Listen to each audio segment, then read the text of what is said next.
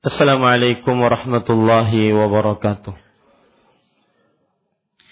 Bismillahirrahmanirrahim. Innal alhamdulillah. nahmaduhu wa nasta'inuhu wa nastaghfiruh wa na'udzu billahi min shururi anfusina wa sayyiati a'malina. Man yahdihillahu fala mudilla lah wa man yudlil fala hadiya. وأشهد أن لا إله إلا الله وحده لا شريك له وأشهد أن محمدا عبده ورسوله. يا أيها الذين آمنوا اتقوا الله حق تقاته ولا تموتن إلا وأنتم مسلمون.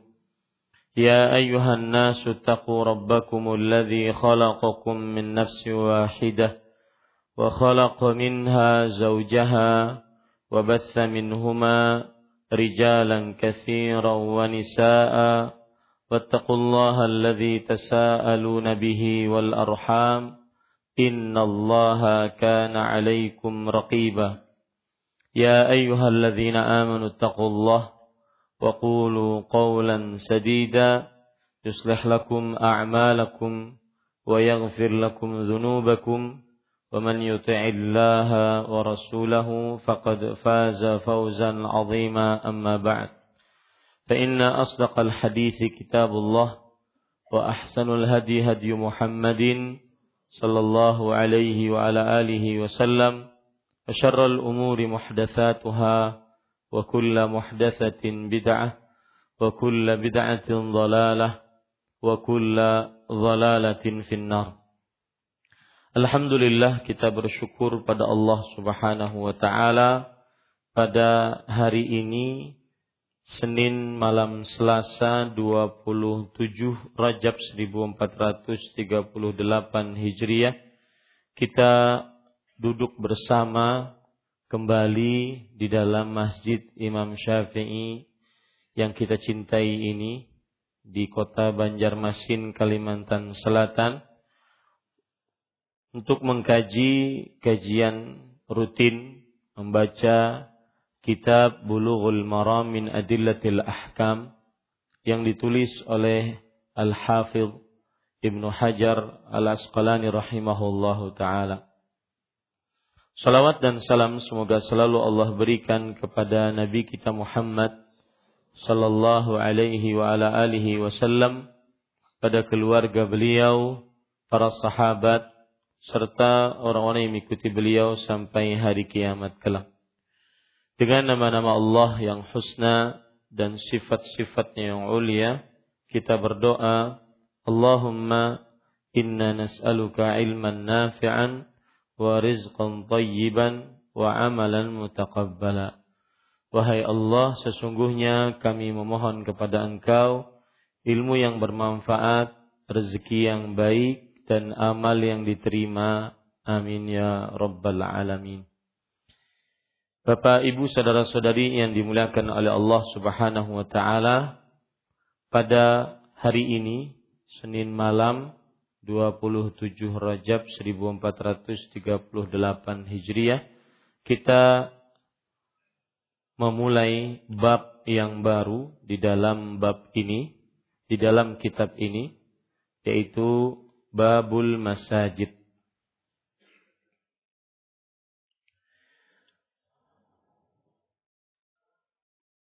Penulis mengatakan Babul Masajid, bab masjid-masjid. Masajid dalam bahasa Arab adalah jamak. Kata jamak. Maksudnya kata jamak itu kata yang menunjukkan kepada banyak banyak dari apa? Dari masjidun. Masajid, babul masajid, al masajid adalah jamak. Jamak dari masjidun. Bentuk tunggal dari masajid adalah masjidun. Dan secara bahasa masjidun adalah diambil dari kata kerja sajada yasjudu. sajada yasjudu. Dan sajada yasjudu kemudian nanti menjadi masjidun yaitu dengan kasrah pada jimnya masjidun. Masjidun. Bisa juga dengan kata masjadun. Masjadun. Jadi uh, al-masajid al-masajid kan bab kita namanya masajid. Babul masajid. Ini adalah jamak. Jamak dari masjidun. Masjidun katanya diambil dari sajadah yasjudu. Bisa masjidun dengan diberikan harokat kasrah pada jimnya atau bisa masjadun diberikan harokat fathah pada jimnya. Kalau diberikan harokat kasrah, maka makna dari masjidun adalah ismun limakanis sujud.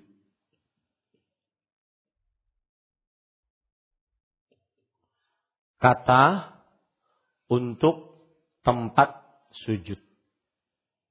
Kalau diberikan kasrah, kata untuk tempat sujud. Ini adalah arti masjidun secara bahasa. Ini adalah arti masjidun secara bahasa.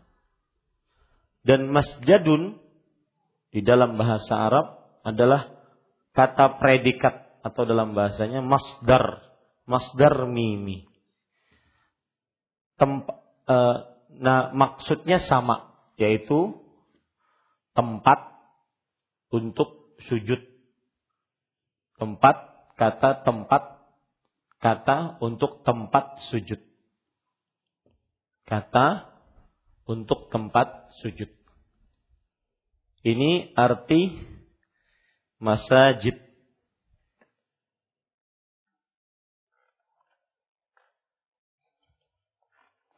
Sekali lagi bisa namanya masjidun dengan jimnya diharokati kasrah.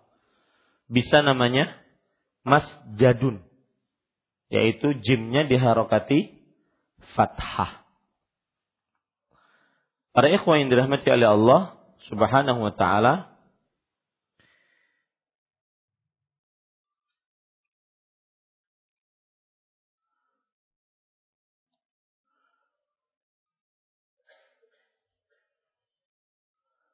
Masjidun Kenapa disebut dengan masjid? Masjidun atau tempat sholat. Kenapa disebut dengan masjid? Saya ulangi. Masjid dalam tanda kurung tempat sholat. Kenapa dinamakan masjid?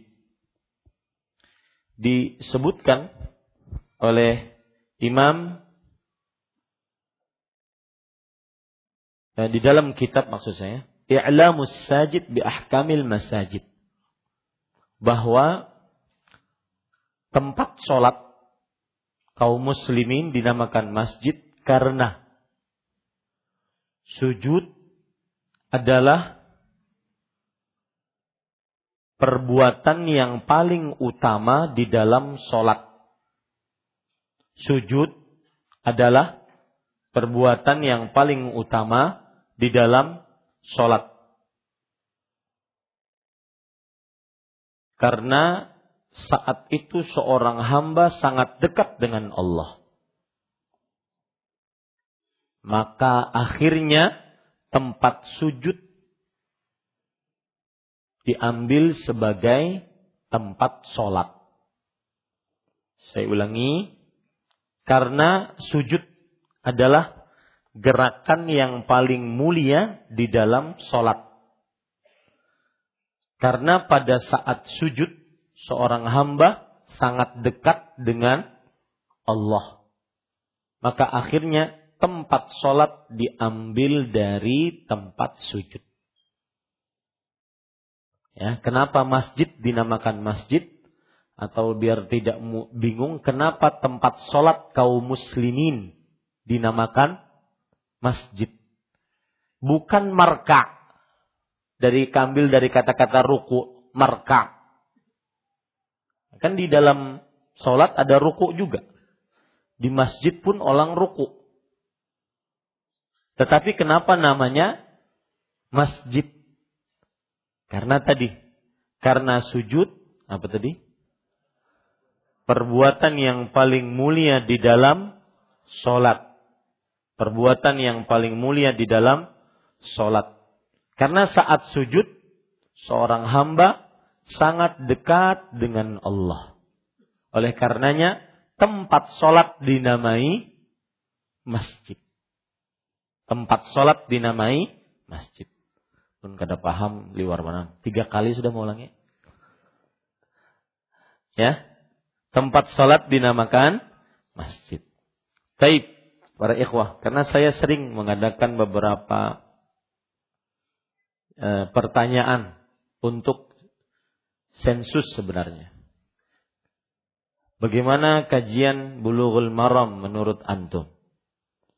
Kata sebagian, kalau diulang-ulang kita paham Ustaz. Tapi mun pian lakas-lakas liwaram. Kada paham lalu kita. Maka minimal saya mengulang tiga kali tadi. Ya. Makanya masjid tempat sholat kaum muslimin tidak dinamai marka. Marka diambil kata-kata dari kata apa? Ruku. Padahal ruku ada di dalam masjid. Eh, di dalam sholat. Dan di dalam masjid juga. Ya. Ruku juga ada dalam sholat dan ada dalam masjid. Kenapa demikian? Karena sujud perbuatan yang paling mulia. Baik.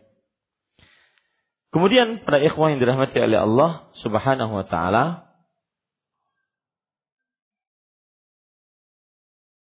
Lihat perkataan Imam Al-Qurtubi. Beliau mengatakan, "Hadza ma khassallahu bihi nabiyyah."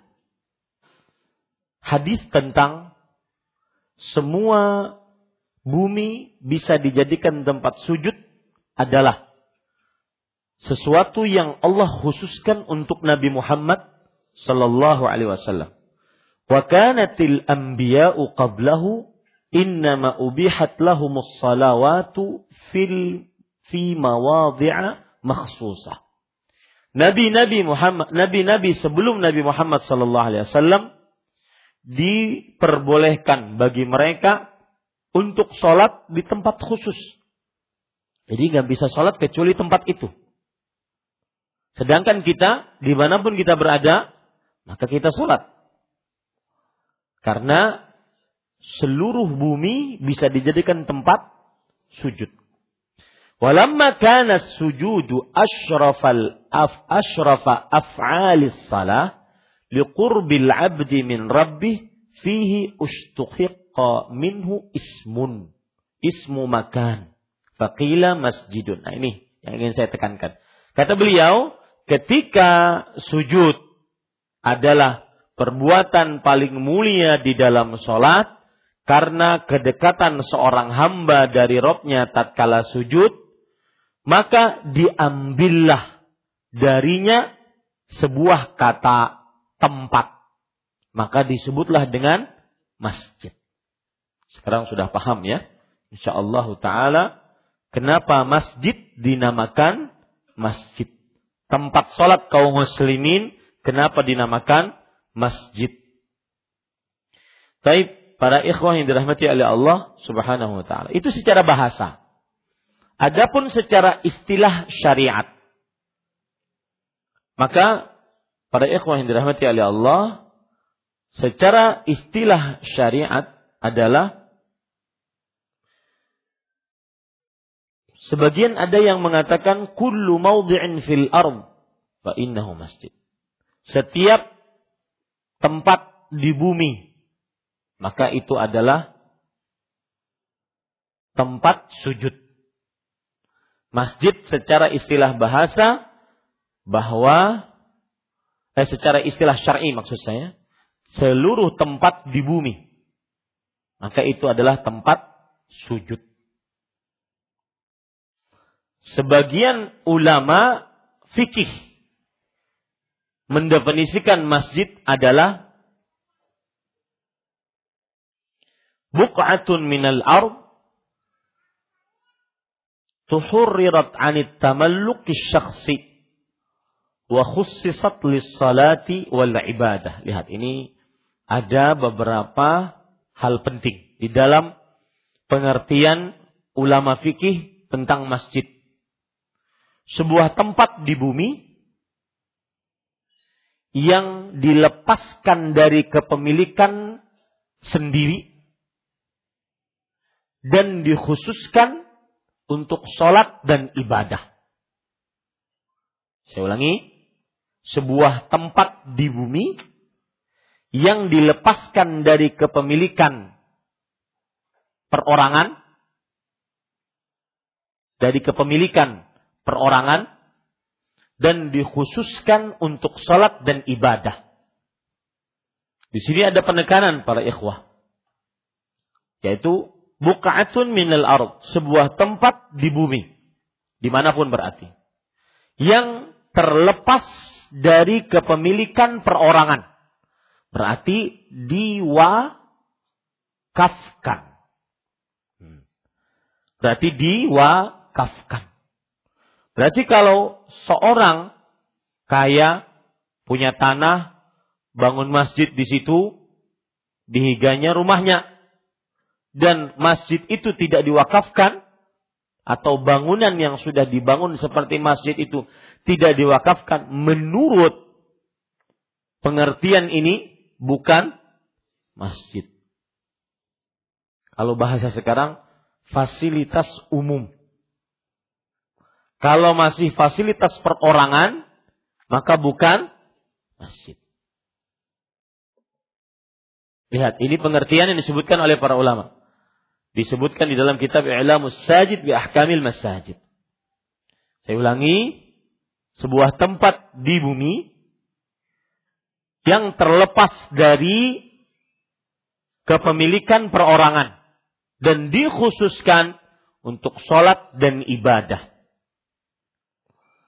Para ikhwan yang dirahmati oleh Allah Subhanahu wa taala di sana ada pengertian lain yang disebutkan di dalam kitab Mu'jam Lughatil Fuqaha yang ditulis oleh Dr. Muhammad Rawas. Al-masjidu al-makanu alladhi u'idda lis-salati fi 'ala dawam. Ini pengertian lain.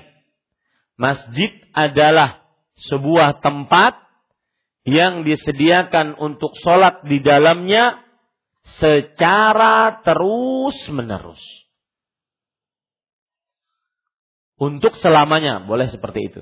Sebuah tempat yang disediakan untuk sholat di dalamnya selamanya.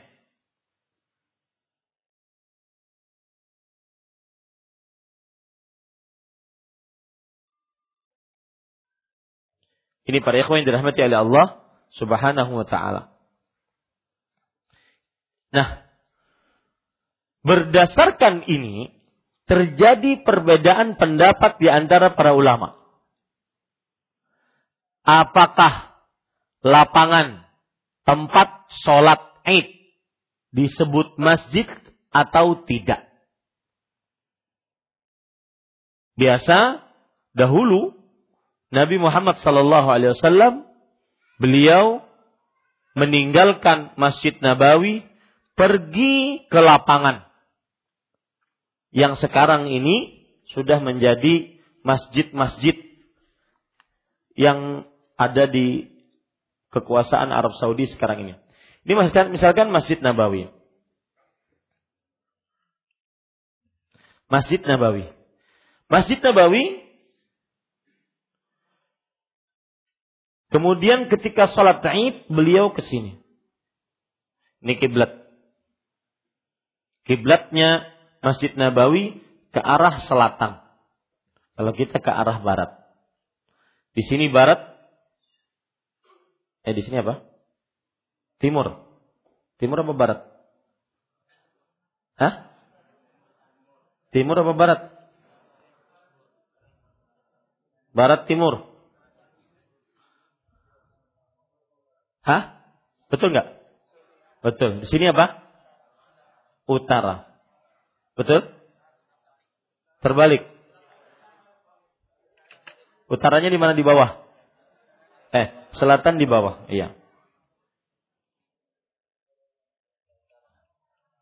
Iya. Timur sudah betul di sini? Barat sini. Nah, Nabi Muhammad Shallallahu Alaihi Wasallam beliau kalau ingin sholat id ke sini. Maka nanti di sini ada, sekarang antum lihat, di sini ada namanya Masjid Ghamamah. Dulu digunakan untuk kisos di sini. Ini di luar dari pagar hijau. Kemudian di sini ada Masjid Abu Bakar As-Siddiq. Ada Masjid Umar bin Khattab. Ada Masjid Ali bin Abi Thalib.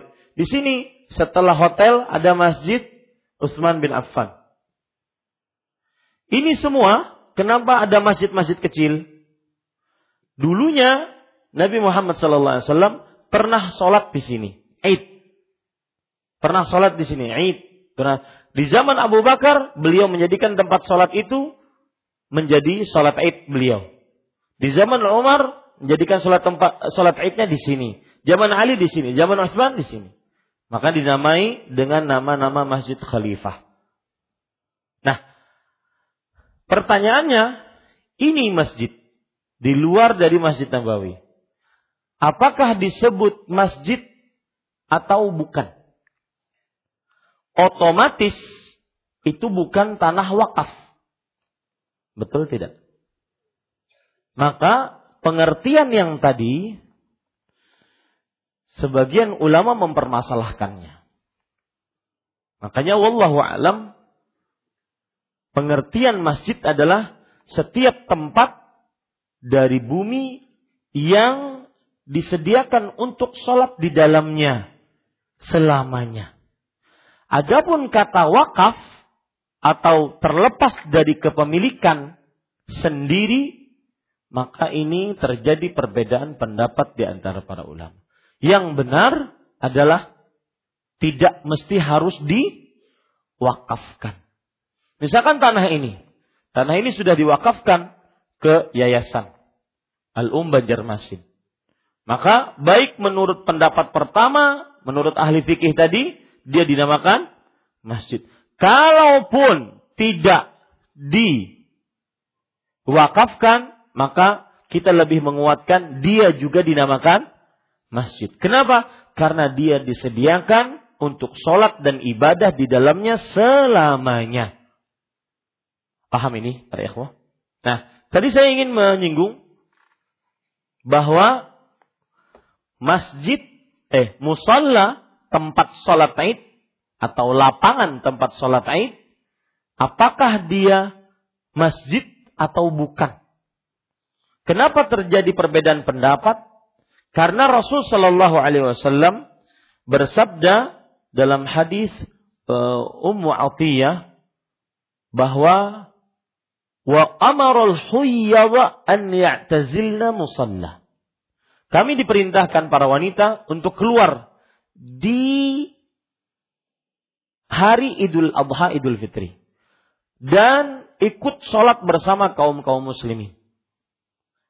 Sampai zawatil khudur. Yaitu wanita-wanita yang sedang dipingit. Wal awatiq. Wanita-wanita perawan. Wal huyyad dan wanita-wanita yang sedang haid. Pun diperintahkan untuk pergi me menghadiri sholat id. Kemudian wa amaral huyyadha an ya'tazilna musalla. Dan wanita-wanita haid diperintahkan untuk menjauhi tempat sholat id. Nah di sini sebagian ulama seperti misalkan Al-Qadhi'iyat, ulama Islam abad kelima Hijriyah, Imam Ad-Darimi, kemudian juga Madhab Hambali menyatakan bahwa tempat lapangan sholat id itu juga disebut masjid. Kenapa? Karena wanita haid diperintahkan untuk menjauhi lapangan tempat sholat aib. Paham ya? Para Di sana ada pendapat lain. Itu pendapat jumhur.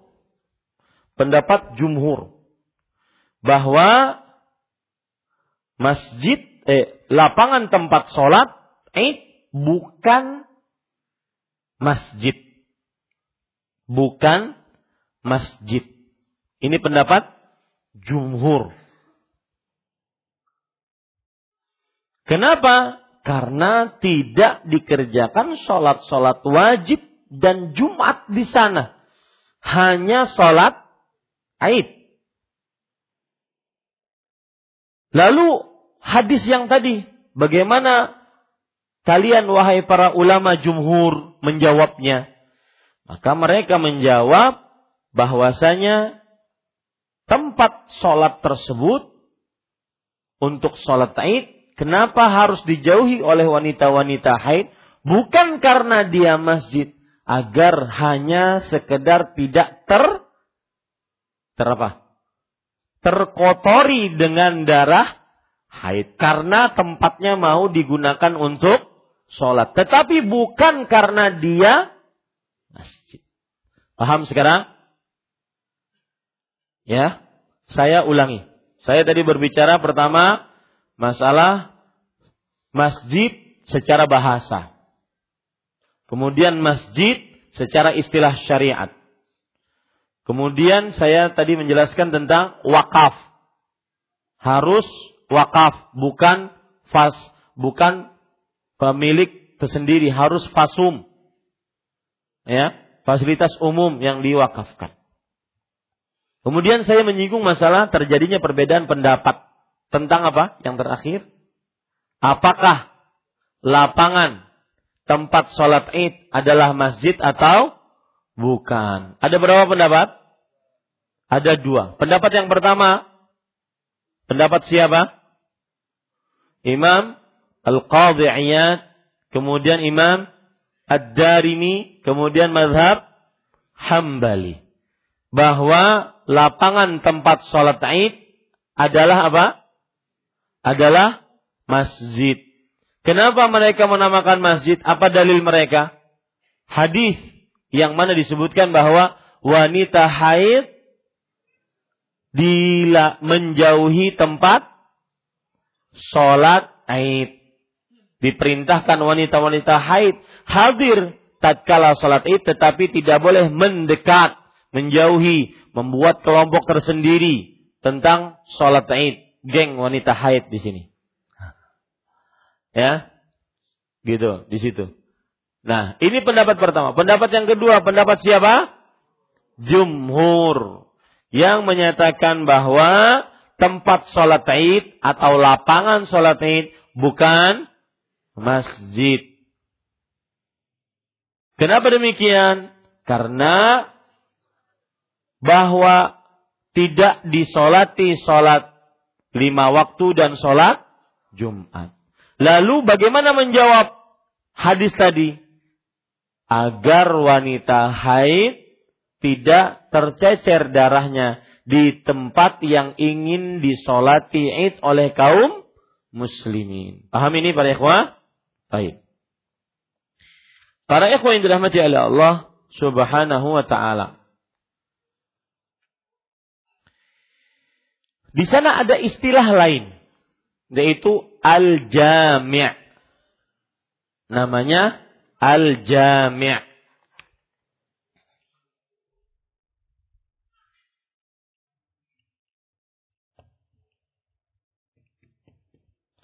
Al-jami'u. Al-jami'u adalah sinonim. Apa arti sinonim? Persamaan. Dengan kata masjid.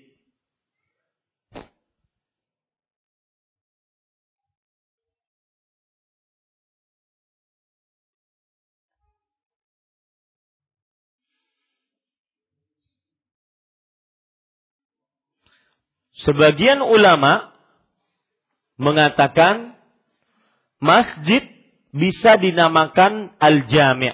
Al-jami' bisa dinamakan masjid. Artinya sama nggak ada beda. Misalkan ini pun bisa dinamakan Masjid Imam Syafi'i. Bisa dinamakan Al-Jami' Imam Syafi'i. Ada yang membedakan. Masjid adalah tempat yang disediakan untuk sholat. Terutama sholat-sholat lima waktu. Bisa dinamakan afwan. Masjid adalah tempat yang dinamakan yang di yang disediakan untuk sholat, terutama sholat lima sholat sholat lima waktu. Baik itu disolati sholat Jumat atau tidak. Adapun al-jami' adalah masjid yang disediakan untuk sholat lima waktu dan pasti ada sholat Jumat. Nah itu dia. Pasti ada sholat Jumat. Jadi misalkan ada masjid yang tidak disolati Jumat, hanya sholat lima waktu. Maka namanya apa? Masjid. Tapi kalau masjid dengan nama Al-Jami' maka apa? Masjid yang disolati solat lima waktu dan solat Jumat. Jadi di situ ada dua pendapat. Ada yang mengatakan masjid sama dengan al-jami'. Sedangkan pendapat yang lain mengatakan masjid adalah tempat sholat yang disolati lima waktu. Baik disolati Jumat atau tidak. Pokoknya kalau disolati lima waktu, maka namanya masjid. Sedangkan jami' kata pendapat yang kedua ini adalah masjid yang disolati lima waktu dan selalu ada sholat Jumat di sana. Jadi ada dua pendapat. Ada yang mengatakan masjid ya jami', jami' ya masjid. Ada yang mengatakan apa? Masjid berbeda dengan jami'. Kalau di Arab Saudi beda. Masjid ini tidak sama dengan jami' ini. Karena masjid biasanya hanya disolati lima waktu. Tidak solat Jumat. Sedangkan jami' selalu ada solat Jumat. Dan biasa juga solat jami' dikerjakan solat istisqa, solat apalagi sholat gerhana, sholat gerhana matahari, gerhana bulan. Ah, seperti itu. Azan? Taib, azan dulu. Taib, para ikhwan yang dirahmati oleh Allah subhanahu wa ta'ala, kita lanjutkan sekarang kepada keutamaan masjid. Allah subhanahu wa ta'ala menyebutkan di dalam Al-Quran keutamaan kedudukan masjid sebanyak 18 kali. Penemuan ini disebutkan oleh Muhammad Fuad Abdul Baqi di dalam kitab Al-Mu'jam Al-Mufahras li Al-Fadhil Quran. Saya ulangi, keutamaan dan kedudukan masjid disebutkan oleh Allah sebanyak 18 kali. 18 kali. Dan penemuan ini disebutkan oleh seorang ilmuwan Islam namanya Muhammad Fuad Abdul Baqi di dalam kitab Al-Mu'jam Al-Mufahras li Al-Fadhil Quran. Para ikhwan yang dirahmati oleh Allah Subhanahu wa taala,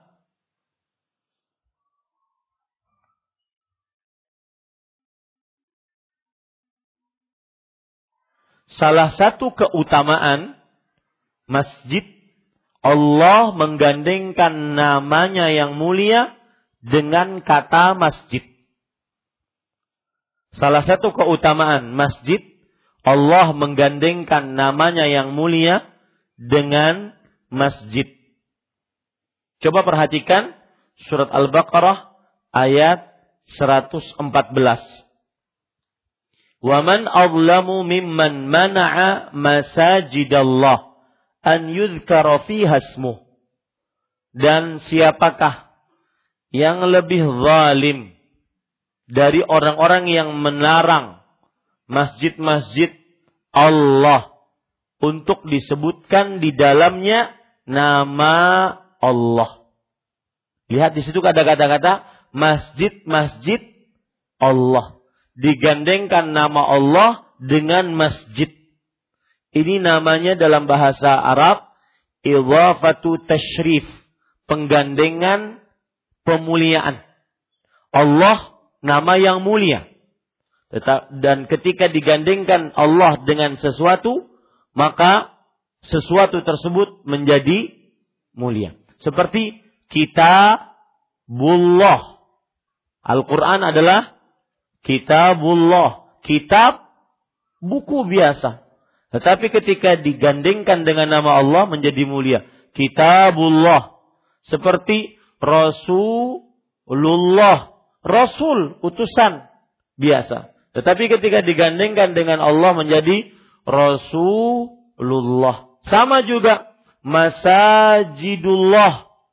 Masjid-masjid. Nama biasa. Tapi ketika digandingkan dengan nama Allah menjadi Masajidullah. Ya, ini para ikhwan yang dirahmati oleh Allah Subhanahu wa taala. Lihat lagi dalam surat At-Taubah, surat ke-9 ayat 18. Allah Subhanahu wa taala berfirman, "Innama ya'muru masajidallah man amana billahi wal yaumil akhir." Sesungguhnya yang memakmurkan masjid-masjid Allah. Lihat di situ ada penggandengan kata Allah dengan kata masjid-masjid. Sesungguhnya yang memakmurkan masjid-masjid Allah adalah siapa yang beriman kepada Allah dan hari akhir. Ini. Lihat juga hadis Rasul Shallallahu Alaihi Wasallam, yaitu Allah Rasul Shallallahu Alaihi Wasallam bersabda dalam hadis riwayat Imam Muslim, "Majtama'a qaumun fi baitin min buyutillah." Tidaklah suatu kaum berkumpul di dalam sebuah rumah dari rumah-rumah Allah. Rumah-rumah Allah yaitu masjid. Nah, ini juga penggandengan pemuliaan. Karena rumah, rumah biasa. Tetapi ketika digandengkan dengan nama Allah menjadi apa? Menjadi mulia. Ini salah satu keutamaan masjid yaitu digandengkan kata masjid atau kata rumah dengan Allah maka masjidnya menjadi menjadi mulia. Kemudian juga para ikhwan yang dirahmati oleh Allah Subhanahu wa taala salah satu keutamaan masjid yang lain adalah yaitu masjid tempat yang paling dicintai Allah. Sebagaimana dalam hadis yang diriwayatkan oleh Imam Muslim dari Abu Hurairah radhiyallahu an. Ahabbul biladi ilallah masajiduha. Artinya tempat atau daerah atau negeri yang paling dicintai oleh Allah adalah masjid-masjidnya. Jadi kalau ada sebuah negeri, tempat yang paling Allah cintai di negeri itu adalah apa? Masjid-masjidnya. Ini menunjukkan bahwa masjid utama dan mempunyai kedudukan yang tinggi dalam Islam. Lihat penjelasan oleh Imam Nawawi terhadap hadis ini. Sebagaimana, sebagaimana yang beliau jelaskan dalam kitab Al-Minhaj Syarah Nawawi ala Sahih Muslim.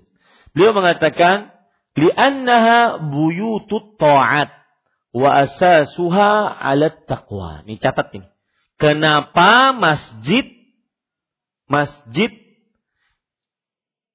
daerah yang paling dicintai oleh Allah. Karena dia adalah rumah-rumah yang dikerjakan ketaatan-ketaatan di dalamnya. Dan dibangun di atas ketakwaan. Dibangun di atas ketakwaan.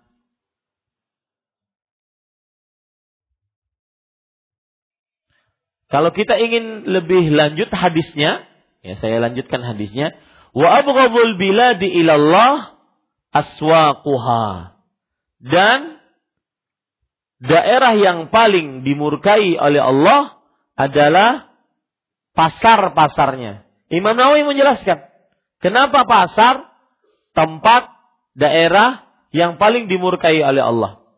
Beliau mengatakan ada beberapa sebab. Li'annaha mahallul ghish tempat penipuan. Wal khida' tempat ketidakjujuran. War riba tempat riba. Wal aimanil kadzibah tempat sumpah-sumpah palsu. Wa ikhlafil wa'ad tempat mengingkari janji. Wal i'rad an zikrillah tempat berpaling dari zikir Allah makanya yang di pasar jarang berzikir. Hah, ngaku kada? Hah? Kada mungkin yang mau olah nasi goreng. Subhanallah, subhanallah. Susah. Ya? Dan mungkin yang lagi jualan kain, jualan apa gitu. Susah untuk berzikir. Karena pasar tempat berpaling dari zikir kepada Allah Subhanahu wa taala. Baik, di sana ada penjelasan lain oleh Imam Al-Qurtubi rahimahullah. Apa makna dan kenapa disebut masjid daerah paling dicintai Allah Subhanahu wa taala? Karena beliau mengatakan, "Inna makana dzalika lima khussat bihi minal ibadat." Karena tempat itu dikhususkan untuk ibadah. Wal azkar, zikir. Wajtima'ul mu'minin. Dan tempat berkumpulnya kaum beriman. Wa zuhuri sya'airiddin. Dan nampaknya syiar-syiar agama. Wa huzuril malaikah.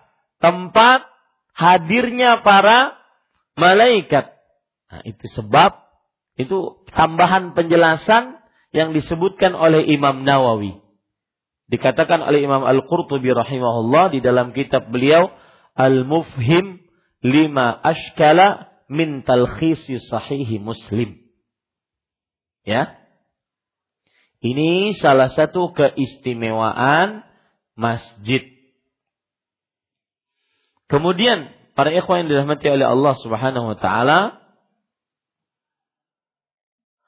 keistimewaan masjid yang lain yaitu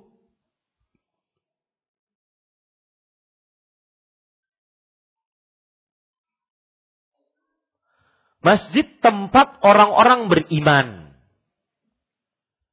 dan orang-orang yang takut kepada Allah sebagaimana dalam surah At-Taubah tadi surah At-Taubah ayat 18. Innama ya'muru masajidallah man amana billahi wal yawmil akhir wa aqama as-salah wa ata az-zakah wa lam yakhsha illallah fa'asa ulaika an yakunu minal muhtadin. Saya artikan. Sesungguhnya masjid, eh, sesungguhnya yang memakmurkan masjid-masjid Allah hanyalah Seorang yang telah beriman kepada Allah dan hari akhir, mendirikan sholat, membayar zakat, dan tidak takut kecuali kepada Allah. Maka semoga mereka adalah orang-orang yang diberikan petunjuk. Ini keutamaan masjid. Yaitu masjid hanya dihuni oleh orang yang bertakwa dan orang-orang yang takut kepada Allah Subhanahu wa taala.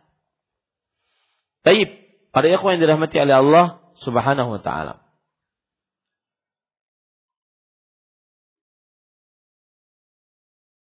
keutamaan yang lain dan ke keagungan yang lain yang disebutkan oleh Allah saking agungnya masjid Allah menjadikan orang yang menghancurkan masjid termasuk perbuatan paling terburuk.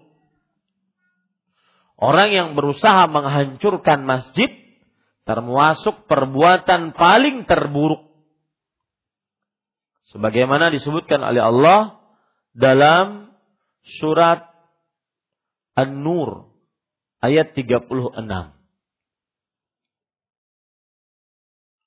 Dan juga surat Al-Baqarah ayat 114.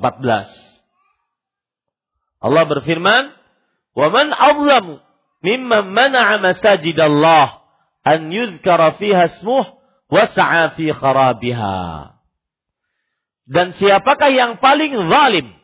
Artinya mereka ini benar-benar orang zalim, paling zalim.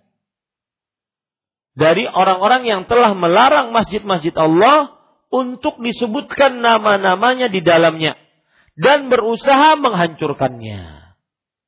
Nah, makanya saya berpesan kepada para aparat pemerintah yang mempunyai kekuasaan jangan bermudah-mudah menghancurkan bangunan yang sudah disediakan untuk sholat selamanya. Apalagi hanya sebatas untuk kepentingan duniawi. Hanya sebatas untuk kepentingan duniawi. Membuat mall, membuat jembatan, membuat, membuat dan itu. Maka hati-hati. Karena itu termasuk daripada kezaliman yang sangat diburukkan oleh Allah Subhanahu wa taala. Tambahan penjelasan yaitu tentang masjid-masjid yang paling utama. Masjid-masjid yang paling utama. Yaitu tiga masjid yang paling utama dalam Islam. Dari hadis yang diriwayatkan oleh Imam Bukhari dan Muslim Abu Dzar radhiyallahu anhu bertanya kepada Rasulullah wasallam. Qultu ya Rasulullah ayyu masjidin wudi'a fil ardi awwala? Wahai Rasulullah, masjid manakah yang diletakkan pertama kali di bumi? Beliau menjawab Al-Masjidul Haram. Qultu summa ayyun? Lalu masjid mana lagi wahai Rasulullah? Al-Masjidul Aqsa. Yang kedua Masjidul Aqsa. Qultu kam bainahuma? Aku bertanya lagi, berapa jarak antara peletakan Masjidil Haram dengan peletakan Masjidil Aqsa? Arba'una sana. 40 tahun.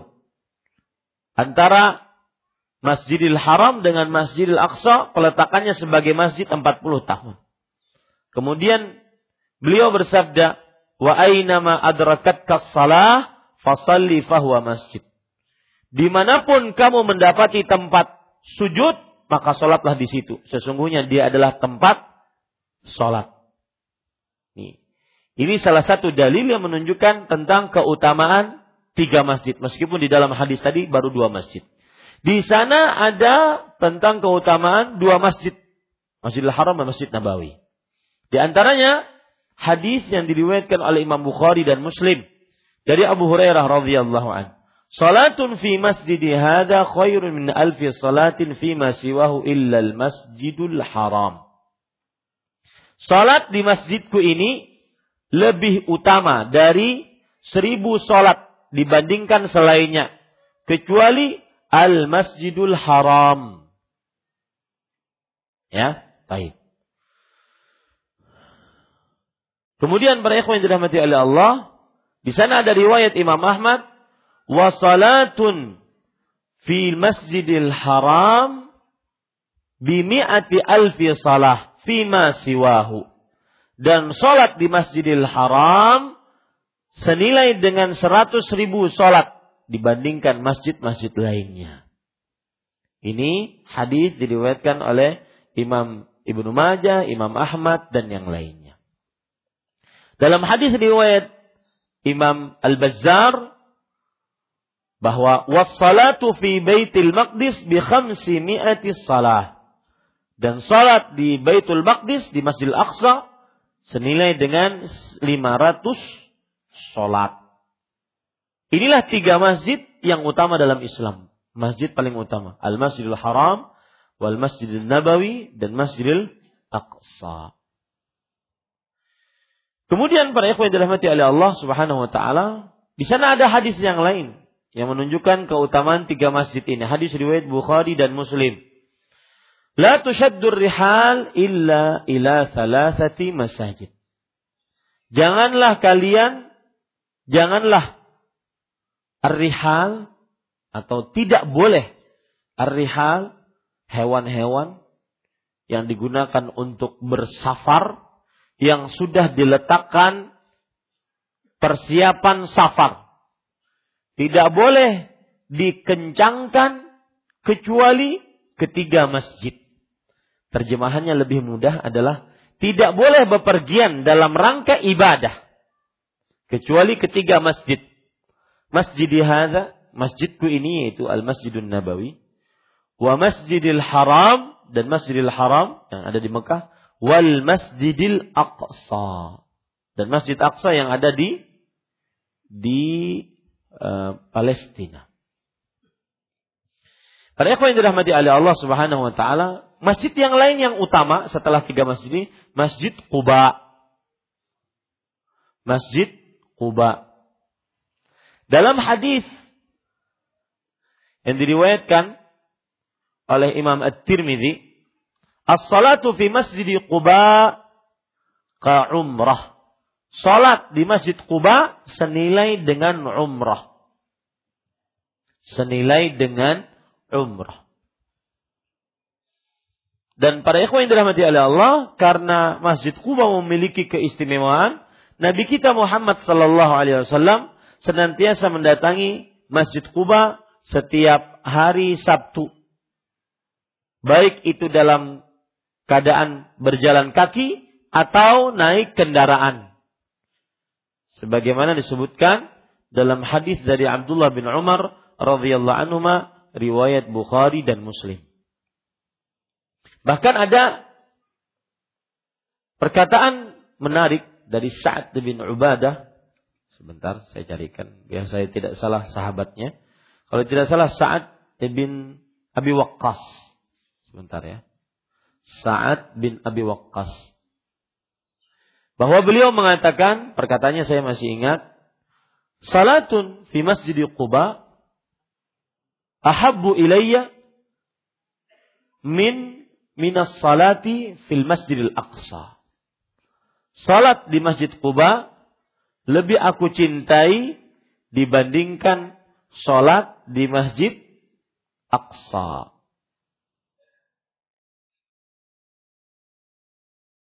Ya, ini dia. Itu perkataan dari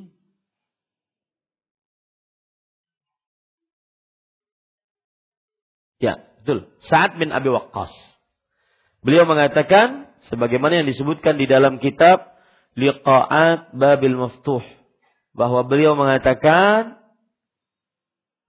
la an usalliya fi masjid Quba ahabbu ilayya min an usalliya fi Baitil Maqdis. Sungguh aku salat di Masjid Quba lebih aku cintai dibandingkan salat di, di Baitul Maqdis. Padahal tadi salat di Baitul Maqdis berapa nilainya? 500. Ya. Sedangkan salat di Masjid Quba lebih aku cintai, menunjukkan lebih utama. Kenapa demikian? Karena memang Masjid Quba ini memiliki keistimewaan di antaranya dia masuk ke dalam ayat surah At-Taubah ayat 108. Masjid yang pertama kali dibangun di atas ketakwaan. Nah, catat itu. Masjid Quba, masjid yang pertama kali dibangun di atas ketakwaan. Allah Subhanahu wa taala berfirman, "La masjidun ussisa 'ala taqwa min awwal yaumin ahqqu an taquma fihi. Fihi rijalun yuhibbuna an yatatahharu wallahu yuhibbul mutahhirin." Sungguh dia adalah masjid yang telah dibangun di atas ketakwaan dari hari pertama dibangun dari hari pertama yang paling berhak kamu untuk berdiri di dalamnya. Maksudnya berdiri sholat di dalamnya. Maka di dalamnya terdapat para lelaki yang menginginkan untuk bersuci dan Allah mencintai orang-orang yang mensucikan dirinya. Intinya Masjid Kuba sangat utama. Tetapi sholat di sana ada tata caranya. Berjalan dari rumah dalam keadaan sudah berwudu. Ya, kalau orang yang sedang mengunjungi Masjid Nabawi atau kota Madinah, maka salah satu kegiatan travel adalah mereka akan jamaah itu akan dibawa berkunjung menziarahi Masjid Kuba. Nah, ber e, atau berwudunya di hotel dulu atau di tempat tinggalnya. Lalu nanti masuk Masjid Kuba langsung sholat. Karena memang hadisnya seperti itu. Man fi baitihi thumma ata Quba fasalla raka'atain ka adli umrah. Siapa yang bersuci di rumahnya lalu dia mendatangi sholat Masjid Kuba dalam keadaan berjalan kaki ataupun naik kendaraan, lalu sholat dua rakaat, maka seakan-akan dia seperti mendapatkan pahala umrah. Taib. Itu para ikhwan yang dirahmati oleh Allah Subhanahu wa taala muqaddimah muqaddimah tentang masjid. Saya cukupkan dulu kajian kali ini. Kita belum bisa membaca hadisnya. Awakulun asa patah-patah. Karena ternyata kemarin ketembilahan itu dari Pekanbaru ketembilahan tujuh jam pakai mobil. Dan tembilahan itu sama kayak di Banjar. Ada pasar Hanyar di sana, ada pasar Sudi Mampir, persis benar. Belum hendak membaca itu sejarah tembilahan, kenapa sampai Sampai orang-orang Cina bahasa Banjar. Aku ikam unda. Sampai orang-orang Minang. Mereka pakai bahasa Banjar. Baik, ada pertanyaan?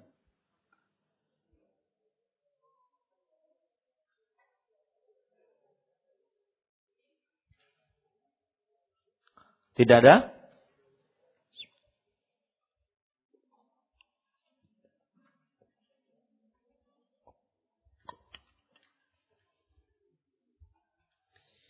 Ya, jika tidak ada kita cukupkan dengan kafaratul majlis. Subhanakallah bihamdik asyhadu an la ilaha illa anta astaghfiruka wa atubu ilaik. Wassalamualaikum warahmatullahi wabarakatuh.